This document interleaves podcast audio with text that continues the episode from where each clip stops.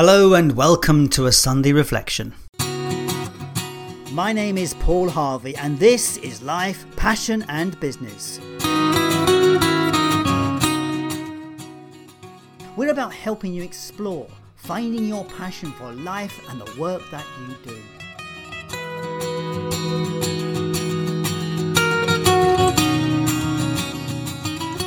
But it's so much more than that. It's about finding clues to the big life questions. What does it mean to be successful? What is the meaning of life?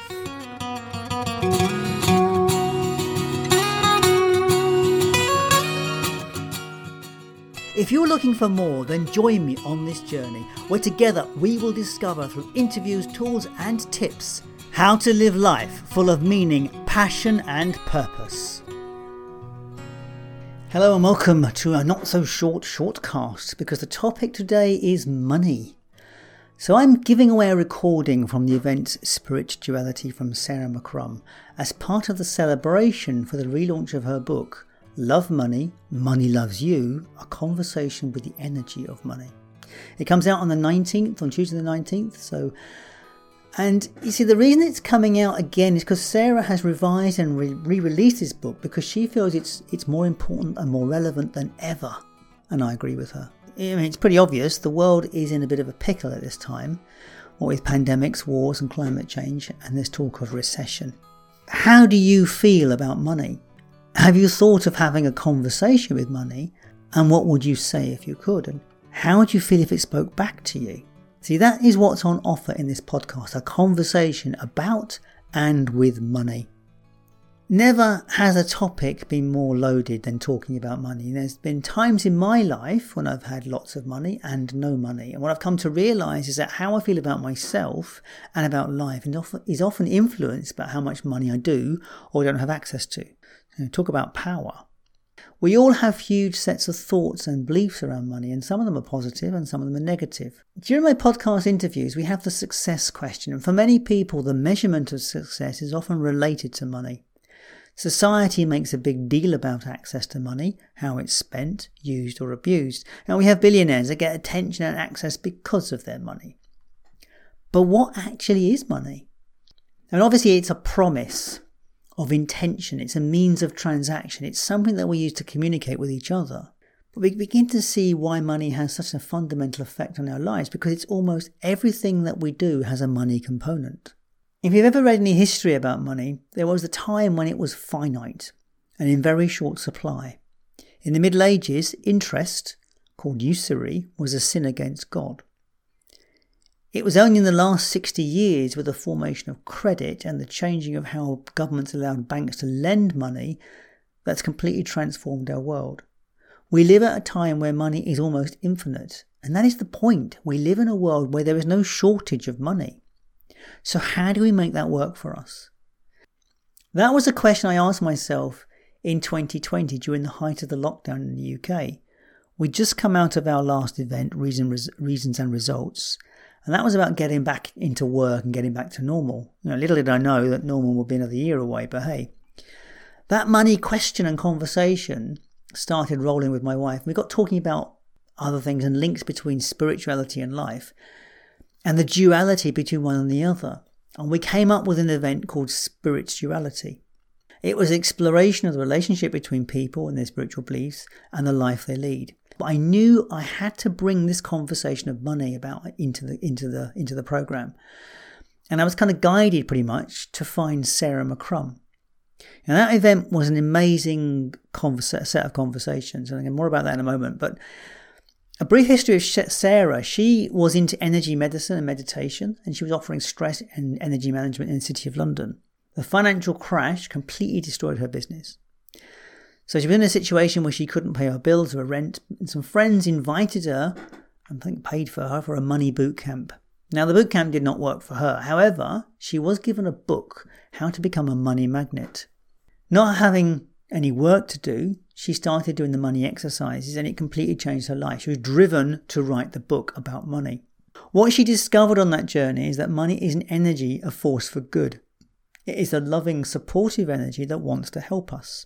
Plus, it's available to all of us when we open ourselves to the conversation. See, I did say this was about speaking to money. So the book is out on the uh, was published in 2018 and it's been re-released this week, Tuesday the 19th. So I decided to share my conversation with you with Sarah from the spirituality event where she covers her story and you get a deeper understanding of her work. It's a brilliant conversation, but there's more. There is a part two to this conversation where Sarah takes Cheryl and I through some practical exercises in speaking with money. Now, both these conversations are normally behind the paywall on the spirituality event, so I would like to make an offer for you. If you buy the book and send me the receipt to paul at lifepassionandbusiness.com, a receipt of the, a copy of the receipt of the purchase of that book, I will give you access to part two of this conversation that you're just about to hear. So let's join Money Talks Are You Listening with Sarah McCrum.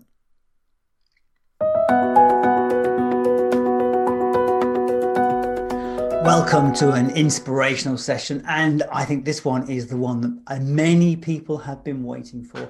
I am with Sarah McCrum. Now, Sarah is a teacher and an author who helps people transform their relationship with money. And money and spirituality is a huge subject. So I think we're going to have some amazing conversation at this point. So Sarah has been working with abundance and fulfillment and, and, generosity. She offers a practical and relaxed approach through her courses based on the principles of her book, Love Money, Money Loves You. Her work is founded on 30 years of personal practice uh, 22 years of, of training with Chinese masters and with two decades of coaching business owners and, tra- and leaders. Sarah has influenced the lives of tens of thousands of people worldwide to expand their consciousness around money and generosity. And as I said, spirituality and money, are the two things are so loaded. So this is going to be a really interesting, and it's loaded for me too. Absolutely. So it's going to be a, a fascinating conversation today um, yes, absolutely. So looking forward to it. So thank you, Sarah, for saying yes to me when I called. well, thank you for inviting me, giving me the chance to say yes. well, given the chance to, uh, yes, I. Think, yeah, well, that's it. I mean, I had to have someone on money on this subject because it was such and it's such an important subject. So, where do we start? Where do, where do, where do we dig in with this? I mean, well, I mean, what's been your journey? How did you get to this place? That, that's a good start, I guess. How did you make the decision that spirituality was your path and how did it end up around generosity and money I would say, first of all, I, I never really made a decision that spirituality as such was my path. It mm. kind of emerged that there was a very spiritual dimension to what I was doing. Mm-hmm. Um, but I, I would never, and still to this day, would not label myself that way, but other people label it that way. Okay. How it came to money is an interesting story, and I think it's worth telling the story because it makes sense of a lot of probably everything that I'm likely to talk about in answer to your questions. Mm. So, what happened was back in 2010, um, I had a business failure in London, in the UK. And it was a pretty miserable time, basically, and, and I had no money. And I was um, persuaded by my friend to go to one of those money boot camp things. It's kind of like a weekend of platform selling of courses all about business and money. It was completely not my scene. But while I was there, I got given a little book which was called How to Become a Money Magnet. And because I had no work to do, because I had no business anymore, um, I just sat there one day doing exercises in this little book. And one of them said, What would money like to say to you? And so I started writing in my journal, and literally my pen took over from me and started writing for itself. And what it started writing was absolutely not my words. And, and the first thing it said was, I would like to tell you to love me. And it went on and basically said to me over about two pages of writing, I, as in money, am an energy. I'm very beautiful and powerful. I'm here to serve human beings. I help connect you in your creativity. You're too afraid of me. I'm not the devil. I never have been. And it was basically saying all the time go on, like engage with me, take me, use me, pay with me, do whatever you want with me.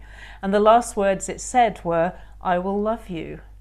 So being very British and very switched off from money on the whole, even though I had had a business, um, it was just a complete and utter and, and touching, heart touching surprise to get this message. And that's really uh, what launched me into the whole thing about money. Um, with something of a journey after mm. that, because I, I can't say that writing a message like that is an instant um, cure to all your money ills. no, it's just opening the door, isn't it? Really, it's just it's just the start of a journey of discovery, I would imagine. Uh, and also exactly. writing. I mean, were you used to that kind of auto writing? That that that, no. itself that itself is quite a, a, a, discovery. We've had a couple of people on on on the on the program who have literally just opened the channel and then stuff started pouring through. So it it, it does make you wonder, like, where's that coming from? Well, I, having done that, what, what happened was I decided to try again the next day, and the same thing happened again. I said, Oh, Money, what do you want to say to me? And it seemed like Money had quite a lot to say to me. so I did that every day for months, and that's what turned into the book, Love Money, Money Loves You. So it's actually purely money telling us all about itself, what it is really, how we can interact with it in a way that is way more relaxed, much easier, much more beautiful than what we're used to, how we've kind of got it all confused and upside down, and, and how to put things right. And so I learned how to do that. And now actually I can do it quite easily, and I could tune into something else and write in the same kind of way. But at that time, I'd never done that. I'd done it a little bit, just talking, like asking an angel a question type of thing. Um, but writing like that was completely new to me. So yes, it, it, it, was very surprising somehow, and a very beautiful experience actually. Mm. How far away was this from your from your religious upbringing, or or, or you know, where you were before prior to that? Well, my religious upbringing was pretty much my grandmother used to take me to church, yeah. and I went to a fairly Christian girls' boarding school, and we had chapel twice a day. Yes. And I used to love, I used to organise the music, so that was yes. my my spirit. Yes, I can hear the girls' boarding school in your accent. I think. Yeah. Sorry. no, it's fun. no, it's fun. well, I'm glad you see it that way. yeah, I used to I used to organise the music, and I found that probably did something spiritual for me in, in, in my teenage years. That was yeah. really where I got to. Um, before I wrote the book, I'd already spent 20 years, it was about 20 years into training with Chinese masters. So that was learning all about energy, um, a lot of it very in depth. Um, I was very engaged in that. It was like my breakfast, lunch, and dinner kind of um, conversation and thought were all about energy but I don't personally feel that energy is spirituality. A lot of people do these days, but I see that there's quite a distinction between working with energy and spirituality. And I still feel that, although there are, um, I mean, spirituality is in everything, so you can never take it out of anything. I can say spirituality is in my iPhone, it's in every aspect of our life, as is energy, but they're not to me the same thing. So, um, yeah, this was more of a kind of connecting with what you might call a spiritual aspect of money. Mm-hmm. And how different? Uh, how, how how far away? I mean, what what what was the previous business you were in? What was that? What was that? Oh, that was all about energy. It okay. was um, when I started it. It was called the Energy Bank. It was actually a very cool business in London, right near all the banks and it was designed to supply energy, literally, like human life energy, to tired bankers and you know city workers and, and people like that. So I was already in that field very much. So yeah, yeah. yeah. And so, so moving on, you, wrote the book, and so, and is, is, what's the journey of that? I mean, even just getting that book out into the world, I guess, must have been a journey in, in itself. It was an interesting one because uh, when I wrote it, I was still training with my Chinese master, and she didn't want me to publish it. So I didn't feel um, that I should keep it to myself because it felt like it was a message that wasn't written just for me. So I actually originally published, published it secretly under a different name, which was Joy Prospero. Um, and uh, I just didn't tell her that I did that. But I didn't dare to promote it, and I didn't know how to promote it. And I, the interesting thing is, when I wrote it, I remember that I had to make a calculation could I buy two author's copies for myself? And I couldn't afford it. And an author's copy costs about $4 plus the postage. So I really had no money. Um, I, I, was right, right on the edge. This was having written the book. Um, So what then happened was I, I eventually left the training with my Chinese master and moved to Australia with my husband with no money, basically just a little tiny bit of cash to get us started. And that's when I started to put it into action because I had no option. It was either go and get a job in a part of Australia where I was never going to get a job or make this book work. And so I it was a it was a real journey. It was learning from absolutely the bottom up. How do I pay my rent every week? What do I do when I haven't got the money for the rent? What do I do when I'm in an awful situation, um, traveling in the world, and then suddenly there's no money in my bank account? How do I solve the problems? And all the answers were in the book. And so that's what I did. Is I learnt it by making a lot of mistakes, experimenting a lot, practicing what was in the book, misunderstanding it and understanding it, and gradually getting a feeling of what money was really talking about uh, when it when it wrote all of that for me.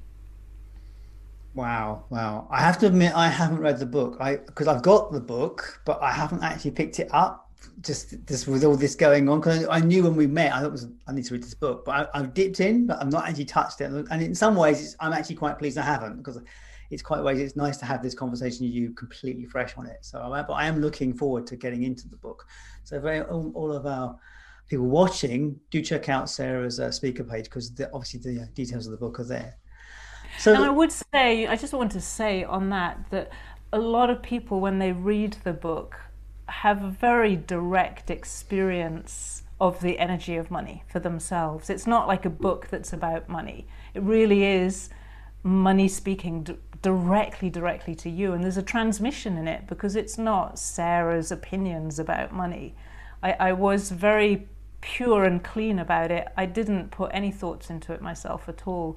So many people start to get financial changes and results literally just by reading the book. So it's actually, I, I really recommend reading it because of that, because it's a very powerful, um, very simple read. Mm. Well, I mean, I, I was led to you by, by Dawn Cawthra, who's one of our speakers here, because uh, she, she is very much been reading your work for a, for a while, and her life has changed because of it. Uh, and uh, so your name came up several times. So as soon as we, uh, we were looking at this, we go, there's got to be something about money in this. So that's how your name came up. Uh, and, uh, Interesting. it is. It is fascinating how the connections work. So, what about the world? As uh, yeah, we we are in a strange, strange time, strange place. Everybody is in a new area. I can't. I don't want to say. I don't want to use all the platitudes that they're all flying, flying around because they are don't. they are getting very worn. But but you know, so like how, how, how do we deal with this kind of change from this perspective? Well, uh, the first thing I would say, which really comes as much as anything from all my training in energy, is any hardship that we experience in life, it, it can have the appearance of hardship, but in my experience, it is always, without fail, essentially an upgrade of our energy. And as the new energy comes in, old energy gets pushed out, and that's often a very uncomfortable experience because we don't learn about energy and so we don't really understand what's happening. We often think there's something wrong.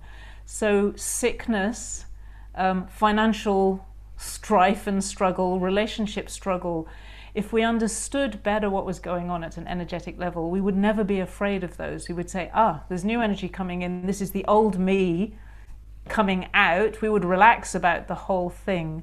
So, fundamentally, what's happening now, as many people are aware, but sometimes it's hard to trust it, there is a huge upgrade going on of our energy as a species, I would say. And I think the real challenge is the fact that there is so much ignorance about that that most people have really switched off. There's a lot of apathy, there's a lot of um, fear, there's a lot of confusion, and those tend to make they, they first of all make the whole experience worse and they also mean that you don't really get the full benefit of the upgrade. It's kind of like saying here's an upgrade. Help. No no no don't touch me. Leave me alone. I don't want this. I don't understand it. I don't get it. I'm going to cover myself. And kind of that's what's happening.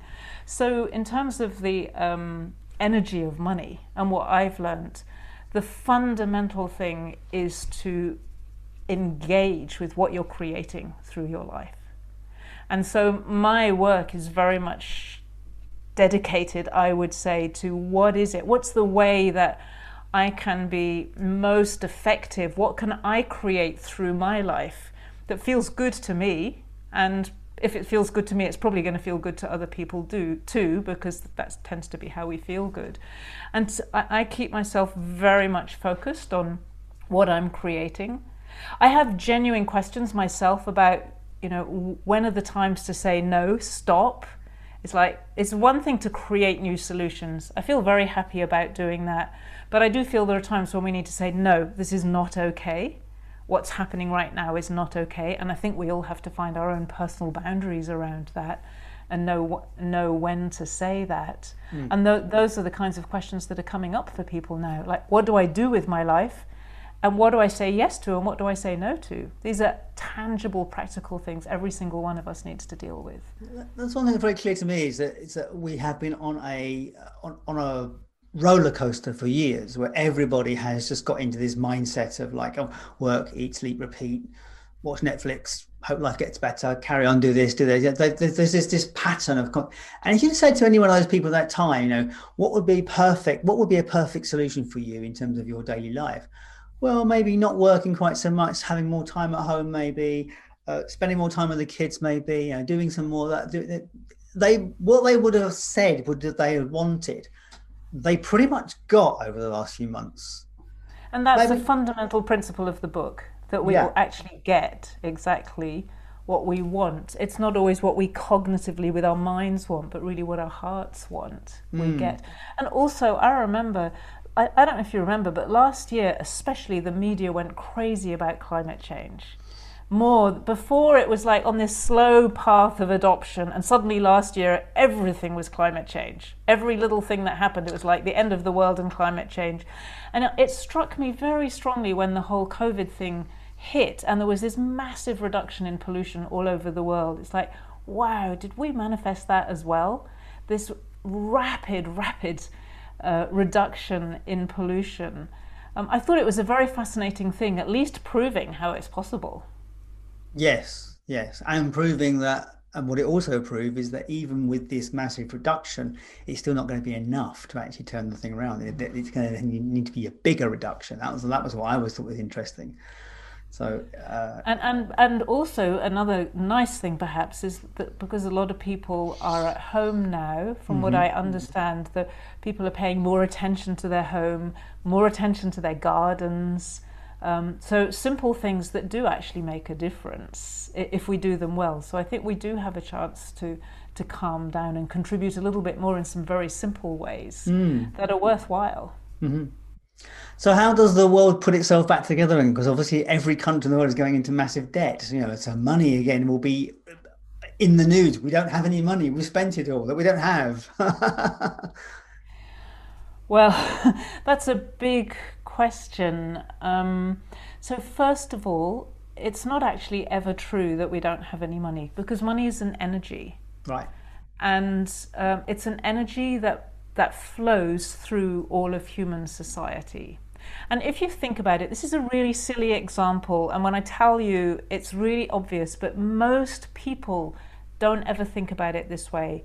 If I gave you a $100 note, for example, mm-hmm. um, because you provided me with a $100 worth of services or yeah. product, whatever it is, I've got a $100 worth from that note.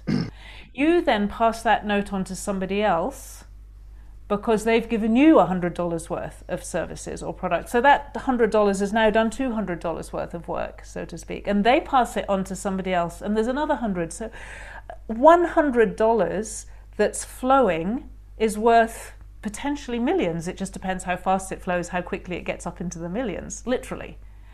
And we don't tend to realize that. We tend to think, oh, here's a hundred, that hundred is just a hundred, and that hundred goes from one person to the next to the next. But actually, economy, um, money is a flow. And therefore, as long as we keep uh, doing things for each other, contributing to each other, uh, the energy of money is always in flow. And what happens in a situation like this is that people shrink back, they stop contributing uh, they get nervous, they stop buying contributions from other people, and so the whole thing slows down. but actually it's a kind of illusion as far as i'm concerned because ultimately that money that money energy is there anyway. Even if, if there was no money no cash in any bank accounts anywhere that energy still works. And if there's something that i want really with my heart there is always a way for that to be delivered to me and that's fundamentally what the money energy is all about mm. so as long as we go on wanting to have experiences to have things to have whatever it is we want to have, and we, we go on contributing to each other's, uh, the fulfillment of each other's wishes, that, mo- that money energy will always be in action. At a practical level, um, I'm involved in a business that is creating a new new ways for people to make money. So, for example, if you contribute to society by taking care of your health and well-being, there's a value to that. It's not just the value to you because it makes you feel good, there's a value to employers, value to the government because you're healthier, you cost less, you contribute more. And so we're, we, we, we have created a way whereby people can actually receive literally cash or shares. They can kind of create an asset out of their health and well being, also out of, for example, improving the environment, which is a good thing to do. Um, things that have previously not had any financial value. So we're putting a financial value on that. There's a lot of money washing around in the world that doesn't quite know where to land. There's a lot of money that's available to invest in ecological and social improvement. And it's not finding the businesses to get invested in. So we decided we wanted to solve that problem and we just we actually just launched last week. So we're, we're in a very exciting phase, I think, of some new, uh, new ways of operating around money that reflect uh, more conscious values, I would say. I mean, do you see uh, that the, the kind of system that you use, there could be no poverty? Would that completely take it away? Or does there always have to be that level of poverty? Does it always have to be, uh, you know, some very wealthy and some very poor people? I think there'll always be variation because not everybody wants the, the same kinds of experiences, but I don't yeah. see any problem with that. But I don't think we have to have poverty. I, I think it's absolutely unacceptable that we have human beings who don't have enough to eat, not because they've made a choice to starve themselves, but because of various circumstances, um, often imposed by other countries, essentially. Um, literally, citizens of those countries do not have the absolute basic necessities like clean water, um, a decent food supply. I know that these things are changeable. Um, the, the business that I just mentioned, not my part, but another part of it is working with farmers in Ethiopia who've been regenerating their land for 30 years and have literally brought it back to life. These kinds of things are happening all over the world, and so we know that it's possible to regenerate land, to provide enough food for everybody, to prevent poverty. But it takes a will. You know, we actually have to be willing to create models of business and of engagement with each other that supports what to me is just the most obvious thing. It's totally obvious yeah. that people should not live in imposed sickness and imposed poverty. Yeah, you're touching on geopolitics and those sort of areas of of uh, of, of geopolitics, is manipulation of markets and that sort of stuff that was, that's been going on for years. Yes, and what you're talking about is is is a, is a new paradigm of it, which is certainly. and I think what's important is to realise that we can feel victims of geopolitics. We can feel like these are the forces that are too big for us to to do anything with. Yeah. And I hear people all the time saying things like, "Well, there's no point in my saying anything because nobody will hear me." Well, I won't make any difference. But I don't believe that. I believe that if we do say things, people hear, and you never know where it might go. And if we say, yeah, no, that, that problem should be solvable, how could we solve it? It's very possible that you'll actually come up with a solution. And that's really all it takes. And again, that's what I learned from the energy of money. Essentially, whatever you want can be delivered your job basically is to want things. This is what it says. It says you, you need to want things. No, that's not just wanting to have more and more, I don't know, toys, but it's also wanting solutions for big problems. And it's also to create conditions within you whereby you can receive. And that means being relaxed. It means enjoying rather than, you know, being miserable or working too hard or the things that we often think are okay. And it means love, like love your life, love what you're doing, love money, just kind of live a life that is full of love and, and abundance. That makes you very responsive and receptive to the energy of money. And it's the energy of money that enables your wishes to be fulfilled. It's very naive language, but it's pretty much exactly what it is. And so, if your wish happens to be about, I don't know, solving poverty or hunger or something, you're going to end up creating solutions in that direction. I think that's the thing about having a wish or being clear about what you want. That's come through from other people about being clear about what it is you desire. Yeah. So, what was the story for you? What happened for you? Obviously, you came to Australia with nothing, and you started working with these principles. Is there is is, is there a journey, a story there? Um, I would say the first couple of years was always. Um, I, I often think of it this way. For a while, my bottom level was was a kind of twenty dollars. I could rely on there being twenty dollars in my bank account, but everything else I had to kind of go and find. And I remember the point where it was two hundred dollars. It always seemed to go in multiples of ten. I remember I, I, was actually quite conscious suddenly. I knew that I would never worry again about two hundred dollars. Sounds very small amounts of money, and that, that's what it was. It, I was really living on the edge for a while while I was learning this, but we were always okay. We always paid our rent. We always got the money that we needed, sometimes just in time, once or twice just after time, but it was okay. We did it, and that's the point. And then, you know, it went from 200. I remember getting to the point where it was 2000. And it's like, oh, I, am never going to really worry about that anymore. I know that I can always rely on having that much money. And it sort of goes like that now. Just a month ago, I moved into a farm. We just bought a farm, um, and that's you know coming from nothing all the way to buying a 75 acre farm.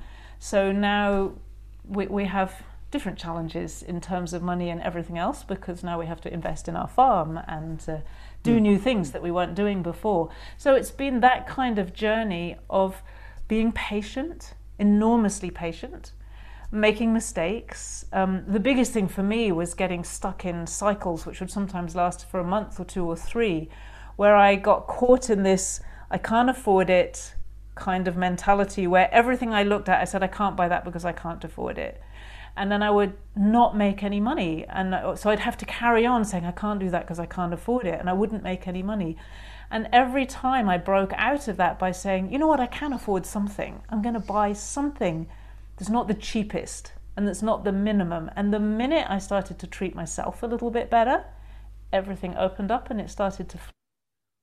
So, one of the very big things that I've had to learn and still have to learn, you know, I still have to come back to this at different levels, is that I am a part of it and that self denial just doesn't work.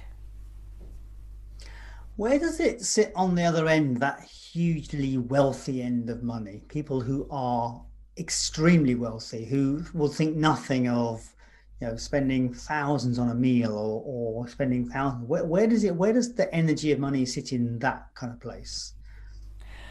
In the book, it says that we've all fundamentally misunderstood money. Um, and and it's quite interesting from that perspective. And it and it does say if you think that you can control the world through money, it's like you're crazy or you'll go crazy in the end trying to do that. So don't ever, ever imagine you can control money or you control things through money. But what I see, I think, you know, if people spend thousands of dollars on a meal, that's something to celebrate. That's a restaurant with workers receiving generous money for doing a beautiful job. All of that money goes to people who are working. So I always think that whenever we pay for something, if people say to me sometimes, "Oh, I can't get that. That's so frivolous."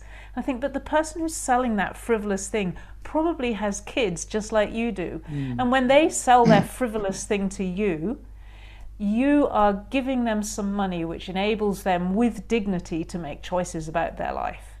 And when we go to the supermarket, even when we buy things that I would personally not want to put money on, you know, I'm not somebody who's likely to invest in arms, for example, or something like that.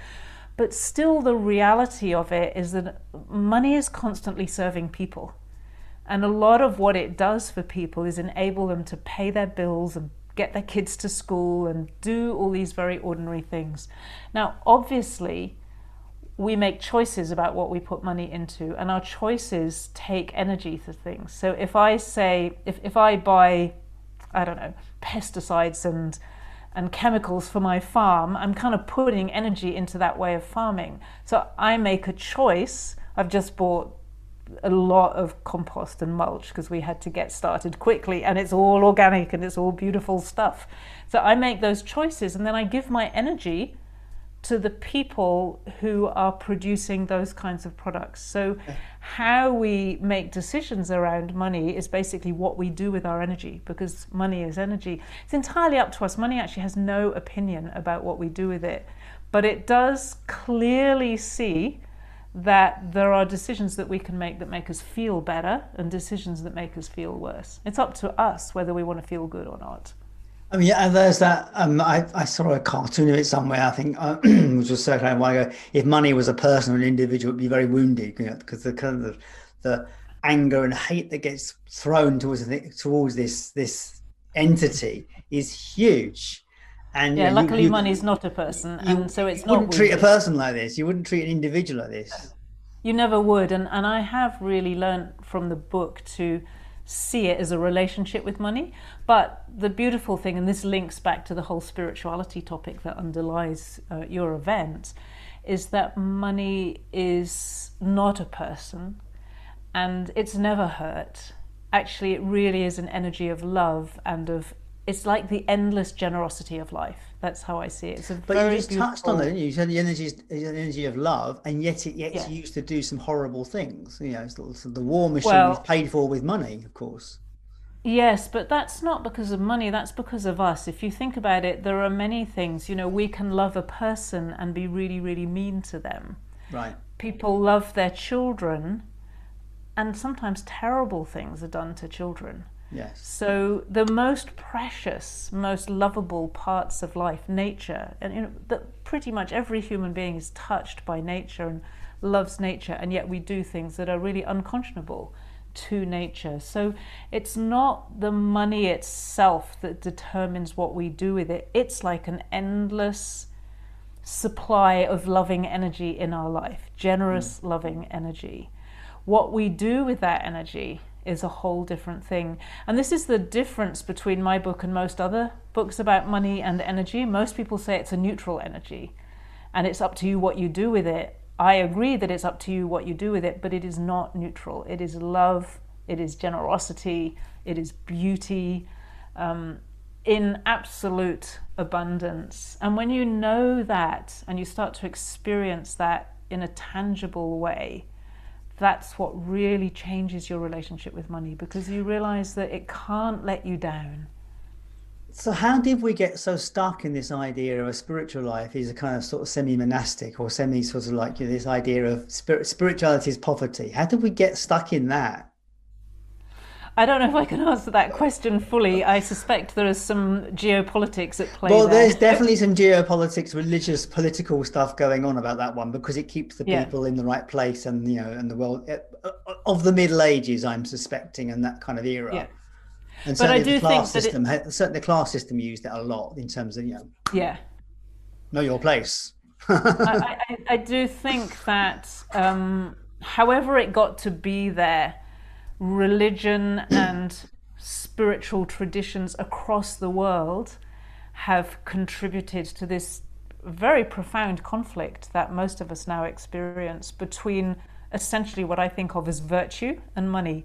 If you think of Christianity, certainly from my um, twice a day chapel experience at boarding school and everything else that I learned when I was a child, and these are the things that make the strongest impression on us, mm. I would say from Christianity, it's better to be poor. You're likely to be virtuous if you're poor. It's very risky to be rich. Jesus could be angry with you. You won't get into heaven. So you're absolutely, basically damned if you're rich. Is that, and is that proverb, isn't it? The rich man can't pass through the eye of the needle or something. It's harder man... for a rich man. It's harder for a camel, a rich man to, mm, for a camel to pass through the eye of the needle than for. No, it's the other hmm. way around anyway. But yeah, exactly that. If you look at Buddhism, the Buddhism, I'm sure it's not the heart of Buddhism, but certainly what the popular understanding and many practitioners have in Buddhism is giving up all desire. So that means you don't want anything material, complete denial of materiality, actually. And then the, the virtuous Buddhist is a monk with a begging bowl, actually constantly asking for money, but in total denial of money. No relationship with money, but begging all the time. Like, what's that about? Or you have the monk sitting, these are stereotypes or yes. archetypes, but they're very strong because they, they associate they virtue and being close to God or close to purity or close to joy or experiencing inner peace or love, the divine love or freedom, they're all associated with poverty. Not in Judaism. And so the Jews got a different thing. They're hated for their attitudes to money because they're actually much more comfortable with money. but they've got their own story, um, you know, around all the lending and stuff like that. And Shakespeare contributed something to that, I'm sure. So I just think that this schism between virtue and money has become so deep that, that, what I see is that people who do make money because they have a family, they feel responsible, and they know they need to make money and they want to give their family a good life, often have a very deeply held guilt. It's almost like a little part of them is worried that they might have sold out or sold themselves to the devil, and we even have that expression just because they make money. And then you have people who I meet a lot of who are spiritual or purpose driven or good people in one way or another. And they find it almost impossible to ask for money for what they do. They massively undercharge. Many of them don't charge at all. And they live in really quite appalling poverty, like middle class, well educated American, British, Australian women, especially, but also men, who are in such denial of money because it might sully their virtue, really, underneath. Sounds very old fashioned and dramatic, but I think that's what's going on. I, I think I've They're been just there. unable I've, to, to go I've for it. I've been there. I have definitely been there. And my relationship with money is fair to middling, I think. And mm-hmm. my life has had this kind of constant flow in, in either direction. Sometimes we're good, sometimes we're not good and often my relationship with it is, I think, poor. I, I, I definitely need to put the time into reading your book. yeah, maybe. One something that's interesting about that is that there's your relationship with it, and then there's the amount of it. Um, I work with people's relationship with money. You can have a good relationship with money and not have very much by choice, or it might be just at the moment, you know, your circumstances are such that you're not that engaged with money, you can have a good relationship with it and have a lot of money. Definitely, having a lot of money and having a bad relationship is a form of living hell. And having very little money and a bad relationship with it is another form of living hell. So I think having bad relationships is, is a hellish experience on this planet. Having a good relationship with money it improves all your other relationships interestingly you, you somehow get better at love if you had a good, have a good relationship with money and but the point for me is that it then gives you freedom to choose what do i want to do with this relationship do i want to create a lot of wealth and do a lot of good in the world do i want to create a really successful business that changes people's lives do i want to live a really simple life do my garden and you know make some nice clean air and clean vegetables. It's really up to you, and there are no rules anywhere from money or anywhere else that say what you should do. But to me, to have peace in the relationship, to make the choices that feel right to you, and then to be able to fulfill on those choices, that is a beautiful freedom. And I think that's what this is really about. Mm. So at the beginning of this, you mentioned that, that you had a different view about energy and, and, and, and money. Can you say a little bit more about that, or is that is that is that a very long conversation? Energy and spirituality. Yeah, yeah, yeah, yeah. Yes. so um, energy, for me, and everything's made of energy. Yes. We know that now. We are. yeah, all the same material. Yeah. And energy always has a duality in it. The Chinese call it yin and yang. You can call it positive and negative. Sometimes um, it's almost like we forget about that, but even in higher vibrations of energy, there's still this yin and yang. It's always yin and yang. My experience of spirituality is that it's different from that.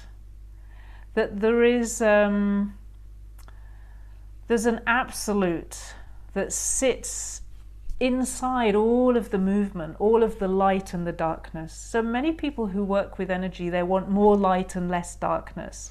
Actually, the Chinese always taught that yin and yang are always balanced, and therefore the light and the dark will always be balanced, just as night and day is balanced on this planet, across the whole planet, always. And good and bad, hot and cold, whatever range you take, there will always be balance. And we actually can't escape from that. That's the nature of material life, and that's where we are as human beings. But with that, the way that I would describe it is there's a kind of light that is not opposed to darkness. It sits in the darkness. It illuminates the dark the same as it illuminates the light. So it's rather like if you imagine a room and the light's turned off, but there are all these things in the room and they're different colours. Maybe it's got a dark floor and it's got pink sofa and it's got, I don't know, black curtains or something. When you turn the light on, none of those colours change. You've still got black curtains and a dark floor and a pink sofa, but you can see them. So we need the light and the dark. We need all these contrasts. That's what makes life a rich experience inside of that is the spiritual experience, which is an illumination of the light and the dark that doesn't deny either. And I feel that a lot of people who've who are studying energy, which is a very powerful, important topic to, to study, have think that what they should be doing is creating more light and less dark. And it's that light that actually will always be in balance with the dark. So that's why I distinguish between energy and spirituality at a very simple level. I think there's a there's a whole conversation. There may even be a whole book in there, Sarah. Maybe. Thank you, Paul. Sorry. it's very generous of you to suggest that.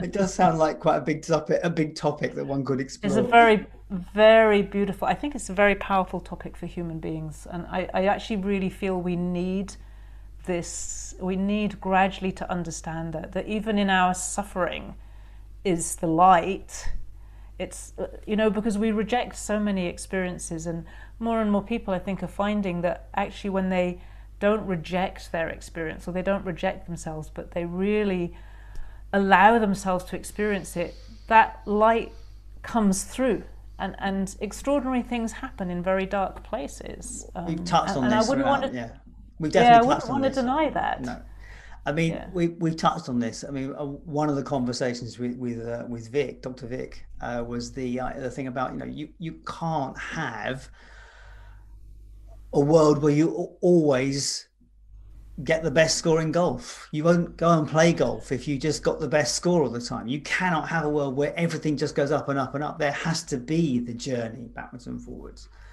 And also, if you've got the best score, it means everyone else hasn't, and so they can't be on the same journey of having the best score. You know, it just. But if everyone got the best score, wouldn't would, would, would, would, you know if everyone played there would be golf, no golf. There would be everyone, no. Go, oh look, oh, oh, another another another perfect round. Okay, what should you do now then? yes, exactly. Uh, it, it's so important. And, and I think we've somehow just. I've actually worked with people who've gone on a very extreme kind of search for energetic purity. Um, sometimes as a result of doing maybe ayahuasca or some kind of um, uh, substance based experience, spiritual experience. And the consequences have been so horrific. Like I'm the person who's had to come and help to clear up the mess. Because what happens is the more you go for those extreme or peak quasi spiritual experiences, the more balancing experiences you create in your life. And many people I meet now um, are struggling with that. It's also the same with cleansing. A, a, a, lot of people are on a kind of energy cleansing thing, and I'm increasingly meeting people who, who say, whatever I clean, something else just comes in, and they're on an emotional roller coaster. And this comes out of this confusion between energy and spirituality, I think. And we need to learn a lot more about energy and how it really works because that's not to, to, me and what I've learned, if you spend all your life cleaning out, it's like giving yourself an enema every day and never eating any good food. You'd be far better to concentrate on eating good food, and you probably won't need the enema. You might do it once a year if you're that way inclined. But if you give yourself an enema every day, it's going to mess really badly with your system in the end. You have to accept the gritty bits. That's the point, isn't it? You have to accept it all. And... Well, and in the gritty bits, there's some gold to be found always. Some of the most beautiful gold is found in the grit in mm. life. Mm. And to deny the gritty bits or to be afraid of them is actually to stop yourself from experiencing exactly what it is that you're longing for. And that's why it's so important. Well, uh, Will Pye, one of our one of our speakers, he, he uh, spent years uh, doing various spiritual practices, partly to release himself from depression. And then 10 years later, he was diagnosed with a very severe brain tumor. And it's like, and for him, it was, oh, this is interesting. That was what how it how it landed with him. And he, I mean, he had a 10 year training to get through this. And he got through it. And he got through it better than anyone else would have got through it because he had all this training prior to and knew what to do afterwards. I see that quite often actually. I, I see people, somebody just recently who started doing a course and uh, uh, a, with me, and a few weeks afterwards, she had dis- discovered that she had a really serious problem with her shoulder. And it was like, oh, okay, now I know what to do. I know how to heal. Because when we heal our relationship with money, we actually, it's the same as healing your body. And she just told me yesterday, oh, yeah, the physio is like, how did you do that? Because she's made so much more progress than she should have done. And, and so, yes, absolutely, I, I think that that's exactly uh, that's exactly why this kind of knowledge is so important. We have a few stories like that around, around this event. We have a few stories, yes, some mm. amazing yeah. stories. So, look, Sarah, we have been talking for a while, and like I, I can talk, so I know, and, I, and I'm very excited to talk to you. But I think I do have to draw a line at some point. So, if we're coming to an end of our conversation together, what would the last thing you'd like to say? What would what would you say if you want to add anything more to this conversation? Uh, there's a little uh, saying that I use a lot as a reminder to people about the essence of the relationship with money that really works. I even have mugs printed and it just says relax, enjoy, love. And those three words, they're repeated all the way through the book. And if you can relax and enjoy and love, even a bit more than you do already, it will immediately improve your relationship with money. That's simple, it's doable, it's rewarding, and it's also memorable. Relax, mm. enjoy, love. That sounds perfect. That sounds absolutely perfect. Well, so you are going to do one of our empowerment sessions, which I'm so delighted about and will be very popular, I'm sure. So I'm so looking forward to experiencing that with you. I hope you found some value in that conversation. Do check out the book. It is available on Amazon. The links are on the show notes. Remember to send me a copy of the receipt to paul at lifepassionandbusiness.com and I will send you access to part two of this conversation. That is it from me for this week. I will be back on Wednesday with Charles Reed. He has a payroll company. He's been in that business for 40 years and he's still as passionate about it as he was in the beginning.